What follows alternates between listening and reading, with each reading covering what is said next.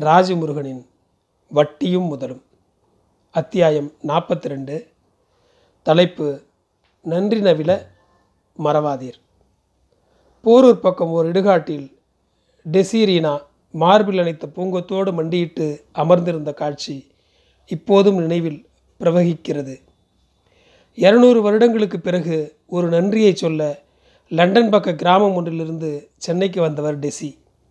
இந்தியாவை இங்கிலாந்து ஆட்சி செய்தபோது சென்னையில் இராணுவ அதிகாரியாக இருந்தவர் டெசியின் தாத்தா. அவரிடம் வேலை பார்த்தவர் தமிழரான கிருஷ்ணமூர்த்தி. டெசியின் அம்மாவை வளர்த்தது கிருஷ்ணமூர்த்தி தான் அவர் டெசியின் குடும்பத்தில் ஒருவராகவே ஆகிவிட்டார்.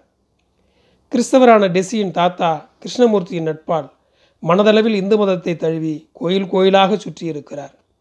சிறுவயதில் ஒரு விதமான மனப்பிறழ்வு நோயில் இருந்த டெசியின் அம்மாவை கிருஷ்ணமூர்த்தி தான் தனது அன்பால் மீட்டெடுத்திருக்கிறார்.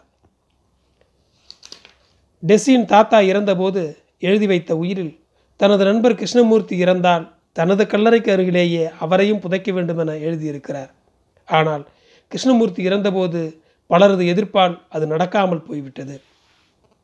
அதன் பிறகு காலத்தின் சுழற்சியால் டெசியின் குடும்பம் இங்கிலாந்து சென்று விட்டது டெசியின் அம்மா அவருக்கு கிருஷ்ணமூர்த்தி பற்றி நிறைய சொல்லியிருக்கிறார்.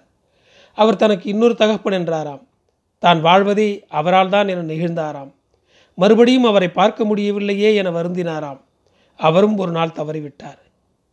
இப்போது இத்தனை வருடங்கள் கழித்து பணம் சேர்த்து கொண்டு சென்னைக்கு வந்திருக்கிறார் டெசி அப்போது நான் விகடனில் நிருபராக வேலை பார்த்தேன். பிரிட்டிஷ் இராணுவத்தினருக்கான கல்லறை தோட்டத்தில் வேலை பார்க்கும் நண்பர் ஒருவர் மூலம் இந்த விஷயத்தை கேள்விப்பட்டு இதை விகடனில் எழுதலாம் என்று போனேன். அப்போது கிருஷ்ணமூர்த்தி அடக்கம் செய்யப்பட்டிருந்த இடுகாட்டை கண்டுபிடித்து அங்கு உட்கார்ந்திருந்தார் டெசி அவரிடம் பேசியபோது கிருஷ்ணமூர்த்தி சாருக்கு ஒரு தேங்க்ஸ் சொல்கிறதுக்காக இங்கே வந்தேன். இது எங்கள் குடும்பத்தோட பாக்கி என்றார் நெகிழ்வுடன். பத்திரிகையில் எழுதுவதற்காக கேட்டபோது அவர் மறுத்து விட்டார் இது எங்கள் நன்றியுணர்வு இதை பேச விரும்பவில்லை என்றார். இத்தனை வருடங்களுக்கு பிறகு இத்தனை தூரம் கடந்து எப்போதோ இறந்து போன ஒருவருக்கு ஒரு தேங்க்ஸ் சொல்வதற்காக வந்திருந்த அவரை பார்க்க எனக்கு ஆச்சரியமாக இருந்தது. யாரோ ஒரு வெள்ளைக்கார பேத்திக்கும் எப்போதோ செத்துப்போன ஒரு தமிழருக்கும் நடவே சாகா வரம் பெற்றிருக்கும் அந்த ஒரு நன்றியை என்னவென்று சொல்வது? போர் ஒரு இடுகாட்டில் டெசி வைத்துவிட்டு போன அந்த பூங்கொத்து எந்த காலத்திலும் காயாமல் நன்றியின் ஈரம் மினுங்க உயிர்த்து இருக்கும் தானே? எங்கிருந்தோ ஒரு தேங்க்ஸை சுமந்து கொண்டு இப்படி வந்து நிற்கிறார் ஒருவர். எனக்கு இந்த கணம் எவ்வளவு பேருக்கான நன்றியை நான் சொல்லாமல் வைத்திருக்கிறேன் என தோன்றுகிறது. இன்குபேட்டரில் ஒரு வாரம் என்னை வைத்து உயிர் தந்த பெயர் தெரியாத செவிலித்தாயிலிருந்து முந்தா நாள் ஆதம்பாக்கத்தில் நான் தேடிய முகவரி முகவரிக்கு வழி சொல்லிவிட்டு தள்ளாடி கடந்து போன முதியவர் வரை எவ்வளவு பேருக்கான நன்றிகள் பகிரப்படாமல் எனக்குள் கிடக்கின்றன. இத்தனை வருடங்களுக்கு பிறகு பத்மா டீச்சரை பார்க்க போயிருந்தேன். ரிட்டைர்மெண்ட் ஃபங்க்ஷனுக்கு நீ வரலல்ல? கழுத. மஞ்சள் பூசிய முகத்தில் மலர்த்தி போடும் அதே சிரிப்பு. முந்திக்குள் மறைத்து வைத்து மேரி பிஸ்கட் கொடுத்த அந்த கைகளை இறுக்கி ஒரு முத்தம் கொடுக்கலாம் என தோன்றியது. தேங்க்ஸ் டீச்சர் என்றபடி மடியில் படுத்துக்கொள்ளலாம் என பொங்கியது. நல்லா இருக்கீங்களா டீச்சர் என கேட்டுவிட்டு வந்து விட்டேன். பல நேரங்களில் நன்றியை எப்படி சொல்வதென்றே தெரியவில்லை. இப்படித்தான் விமலா அத்தை ரயிலேற்றி விட போகிற வரைக்கும் ஒரு கணம் கையை பற்றி தேங்க்ஸ் அத்தை என சொல்லிவிட தவித்தது என் மனசு. இன்னொரு அம்மா மாதிரி இருந்தவள். வளர்ந்த பிறகு அன்பையும் நன்றியையும் பகிர்ந்து கொள்வதே பெரும் பிரயத்தனமாகி விடுவது எவ்வளவு பெரிய துயரம். ஓடிப்போய் பிஸ்கட்டும் வாட்டர் பாட்டிலும் வாங்கி வந்தேன். மொபைல் டாப்அப் பண்ணிவிடவா? தஞ்சாவூரில் இறங்கி மறக்காமல் கூப்பிடத்த என்றேன். அதிகாலையில் எழுந்து சாணி அள்ளி நாலைந்து மாடுகளில் பால் கறந்து டிப்போ போய்விட்டு சமைத்து முடித்து நாளெல்லாம் உழைத்து எப்போதும் ஏனங்கழுவிய வாசத்தோடு வாடா முருகா! என அழைக்கும் மாறவே மாறாத அந்த பாசக்காரிக்கு என்ன நன்றி செய்து விட்டேன் நான். நள்ளிரவுக்கு மேல் கதவு தட்டினாலும் எரும மாடே சாப்பிட்டு படு என தோசை சுட்டு கொடுக்கும். சித்தப்பா ஆஸ்பத்திரியில் இருந்தபோது இரண்டு நாட்களாய் சாப்பிடாமல் கிடந்தபடி நீ போய் சாப்பிட்டு வா என கசங்கிய ரூபாயை நீட்டும் சாந்தி சித்திக்குத்தான் என்ன செய்து விட்டேன். அது சரி நன்றி என்பதை சொல்லிவிட்டால் போச்சா? அது வெறும் வார்த்தை தானா? பத்து வருடங்களுக்கு முன்பு ஒரு ராத்திரி அப்பா என்னை தனியே அழைத்து போய் உனக்கு எவ்வளோ சம்பளம்னு எனக்கு தெரியாது தெரியவும் வேணாம். எனக்கு நீ காசு பண்ணாலும் தர வேணாம்பா. உங்கள் அம்மா பேருக்கு மாதம் மாதம் ஒரு ஆயிரம் ரூபாய் அனுப்பி வை அவளுக்கு ஒரு புடவை வாங்கி தா அவளுக்கு அது சந்தோஷமாக இருக்கும் என்றார். பணமும் பொருளுமா அது அது அன்பின் நன்றியின் இன்னொரு வெளிப்பாடு. தீர்க்கவே முடியாத நன்றிகளால் தான் நாம் ஒவ்வொருவருக்குமான உலகம் உயிர்த்திருக்கிறது.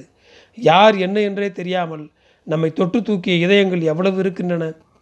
வழிகளோடும் தழும்புகளோடும் அனைத்து சிரித்த அண்ணன்கள் மட்டும் இல்லை என்றால் நான் எல்லாம் என்னவாக இருப்பேன் அன்பாலும் கண்டிப்பாலும் இந்த பாதையை போட்டு தந்த அண்ணன்களுக்கு என்ன நன்றியை செய்துவிட முடியும்? இந்த வாழ்க்கையை அவர்களுக்கான நன்றிதான் என தோன்றுகிறது. இயற்கைக்கு நன் நன்றி சொல்வதென்றால் ஒரு மரக்கன்றை நடுங்கள் என்பது எவ்வளவு உண்மையான வார்த்தைகள். பொங்கல் நாளிலும் அறுவடை நாளிலும் ஒரு கொத்து நெற்கதிரை தூக்கி கொண்டு வானத்தை பார்த்து அப்பனே முருகா ஐயனாரப்பா நன்றிடா நன்றிடா என அப்பா வேண்டுவது நினைவில் சித்திரமாகவே இருக்கிறது. கடவுளுக்கும் இயற்கைக்கும் நன்றியும் காணிக்கையும் செலுத்துவதுதானே நமது மரபும் மனசும். இது நன்றிகெட்ட ஜனமப்பா. காமராஜர் தோக்கடிச்ச நன்றிகெட்ட நாடுதானேப்பா இது என்பார் கருப்பு பெரியப்பா. ஒரு முறை அவர் இப்படி சொன்னபோது சத்தியமூர்த்தி தாத்தா சொன்னது எப்போதும் எனக்கு மறக்காது. ஜனங்களை அப்படி சொல்லாத கருப்பு. இப்போவும் ஒரு பூகம்பம் சுனாமி புயல்னா முடிஞ்ச வரைக்கும் உதவுறதும் போய் நிற்கிறதும் இதே ஜனம் தானே உதவி நன்றிங்கிற வார்த்தைக்கெல்லாம் அர்த்தமே தெரியாமல் அதை செய்கிறவன் இன்னும் ஊர் ஊருக்கு நிறைய பேர் இருக்கான். மேலே இருக்கிறவனும் புத்திசாலிகளும் தான் இதுக்கெல்லாம் அர்த்தம் தேடிக்கிட்டு தொங்கிக்கிட்டு இருக்கான். சாதாரண ஜனம் எவ்வளோ பேர் எதுவும் அறியாமல் இதுக்கெல்லாம் அர்த்தமாகவே வாழ்ந்துட்டு இருக்கான். எவ்வளவு உண்மை. பேருந்தில் முடியாதவர்களுக்கு இடம் கொடுப்பதிலிருந்து ஒரு கோடி விழுந்த லாட்டரியை உரியவருக்கே திருப்பி கொடுத்துவிட்டு ஒரு நன்றியை மட்டும் வாங்கி கொண்டு போனவர் வரை எவ்வளவு பேர் இருக்கிறார்கள்? நள்ளிரவில் அப்போலா மருத்துவமனைக்கு வந்து ஐம்பதாயிரம் ரூபாய் கொடுத்துவிட்டு தேங்க்ஸ் சார் என்ற வார்த்தைக்கு சிச்சி என்னடா நீ? என்கிற அன்பர்களை வழியில் விபத்துக்குள்ளாகி கிடந்தவர்களை கொண்டு போய் ஆஸ்பத்திரியில் சேர்த்துவிட்டு காத்திருப்பவர்களை வாங்கிய சாப்பாட்டை பகிரும் நண்பர்களை மொபைலில் ரத்தம் கேட்டு வரும் மெசேஜ்களுக்கு ஓடிப்போய் நிற்பவர்களை பொது இடங்களில் யாரையேனும் யாராவது அநியாம அநியாயமாக அடிக்கும்போது கொந்தளித்து அவர்களை மீட்பவர்களை வழியில் பரிதவிப்பவர்களுக்கு லிஃப்ட் கொடுப்பவர்களை மார்ச்சுவாரி வாசலில் கதறி கிடக்கும் யாரென்றே தெரியாத பெரியம்மாவுக்கு சாப்பாடு வாங்கி வந்து அமரர் ஊதி பிடித்து தந்து வீடு வரைக்கும் சேர்த்துவிட்டு வருபவர்களை இன்னும் இன்னும் நன்றி என்ற வார்த்தைக்கு உயிர் கொடுத்து கொண்டு எவ்வளவு பேர் இருக்கிறார்கள்? அன்புக்கு இரண்டு பக்கங்கள் உண்டு. ஒன்று நன்றி இன்னொன்று துரோகம் என்பார் எஸ்போ ஐயா. இதுதான் இந்த உலகமாக இருக்கிறது. வெகு நாட்களுக்கு பிறகு சசியை ஸ்பென்சரில் பார்த்தேன். தஞ்சாவூர்காரன் நண்பன். கூடவே ஒரு பெண் இருந்தாள்.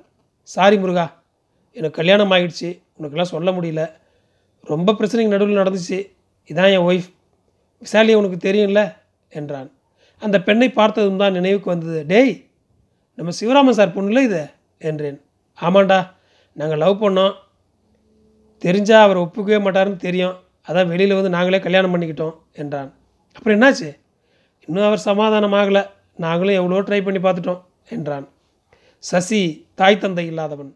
அம்மாவும் அப்பாவும் போன பிறகு அவனது எதிர் வீட்டுக்காரரான சிவராமன் சார் தான் இவனை தன் வீட்டிலேயே வைத்து கொண்டார். அவர்தான் இவனை படிக்க வைத்தார். அவர் வீட்டில்தான் அவனை நான் பார்த்திருக்கிறேன். அவர் மகளைத்தான் இவன் லவ் பண்ணி கல்யாணம் பண்ணி கொண்டு வந்து விட்டான். அதன் பிறகு தஞ்சாவூர் போனபோது சிவராமன் சாரை எதேச்சியாக சந்தித்தேன். பார்த்த அடுத்த கணமே கேள்விப்பட்டியா? உன் ஃப்ரெண்டு பண்ண காரியத்தை கேள்விப்பட்டியா? நன்றி கெட்ட நாய் நன்றி கெட்ட நாய் என கதறத் தொடங்கிவிட்டார். மறுபடி மறுபடி நன்றி கெட்ட நாய். சசிக்கு இதை ஃபோன் பண்ணி சொன்னேன். என்ன பண்ணுறது நண்பா? எவ்வளோ ட்ரை பண்ணிட்டான். அவரை சமாதானப்படுத்த முடியல. இனிமே அவருக்கு நான் காட்டுற நன்றிங்கிறது அவர் பொண்ணை நல்லா பார்த்துக்கிறது? தான் என்றான். நன்றி நினைத்தல் நன்றி மறத்தல் என்ற இரண்டு முனைகளுக்கு நடுவே தான் பல உயிர்கள் அலைகின்றன. ஏற்றி விட்டவனை மறந்து விடுவது கூட இருந்தே துரோகிப்பது நம்பியவனை கை கழுவது என நன்றி மறத்தலில் காயங்களும் எங்கெங்கும் இருக்கின்றன. உதிரிக்குமார் தெரியுமா உங்களுக்கு? கோயம்பேடு மார்க்கெட்டில் உதிரிக்குமார் என்றால் அவ்வளவு பிரபலம். வெளியூர்காரன்.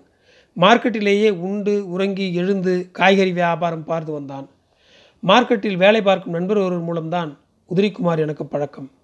எப்போது பார்த்தாலும் சரக்கடித்து விட்டு ஒரு நாயுடனேயே திரிவான். ஒரு முறை அவனிடம் என்ன குமார இந்த நாய் மேலே இப்படி ஒரு லவ்? என்றதற்கு தலைவா நாய் தான் நன்றியோடு இருக்கும். பொண்டாட்டி ஃப்ரெண்டு எந்த மனுஷன்டையும் பியூராக அதை எதிர்பார்க்க முடியாது. மனசில் வச்சுக்க என சிரித்தான். ரொம்ப நாளைக்கு பிறகு மார்க்கெட் போனபோது கண்ணீர் அஞ்சலி போஸ்டரில் உதிரி குமார் எனக்கு பகீர்ன்றது எப்படிங்க? என்னாச்சு? என்றேன் நண்பரிடம். ஐயா அது அவங்க கூடவே ஒரு நாய் சுற்றிட்டு இருந்துச்சுல அது கடிச்சு தொலைச்சிருச்சு. விளையாட்டு போக்கிலே விட்டுட்டான். ரேபிஸ் அட்டாக் ஆகி ஆளே போயிட்டான். ஐயா கொடுமைங்க. அவனே கொஞ்சம் கொஞ்சமாக நாய் மாதிரி ரொம்ப கஷ்டப்பட்டு போய் சேர்ந்தான் என்றார் நண்பர். அஞ்சலி போஸ்டரில் சிரித்த உதிரிக்குமாரை பார்க்க அதிர்ச்சியாக இருந்தது. சொல்லப்படாத நன்றிகள் ஒரு நதியாகவும் நாம் அதன் கரைமேல் நகர முடியாத மரங்களாகவும் இருந்து கொண்டே இருக்கிறோம். ஒரு காற்றில் நதியில் பூ கொட்டினால் கூட போதும். நீ பார்த்த பார்வைக்கு ஒரு நன்றி என கீர்த்தனாவை நினைத்து கொள்ளும் போதெல்லாம் ஒரு காற்றடித்து கொஞ்சம் பூ கொட்டுகிறது. யாரோ ஒரு பெயர் தெரியாத ஓவியன் தென்னந்தோப்பும் ஓட்டு வீடுமாக ஒரு ஓவியத்தை இப்போது புதிதாக போன தெருச்சுவரில் வரைந்துவிட்டு போய்விட்டான். அவனை தேடி ஓடி ஹலோ சூப்பராக வரைகிறீங்க தேங்க்ஸுங்க என்றால் வாய்க்கோணி சிரித்து விட்டு போய்விட்டான். அவன் கொஞ்சம் கிறுக்கு சார் என டீ கடைக்காரர் சிரிக்கிறார். அவன் அந்த தேங்க்ஸை எடுத்துக்கொண்டானா தெரியவில்லை. அவன் போய்விட்டான். நாம் அந்த தெருவிலேயே நிற்கிறோம். ஏராளமான நன்றிகளோடு. நன்றி.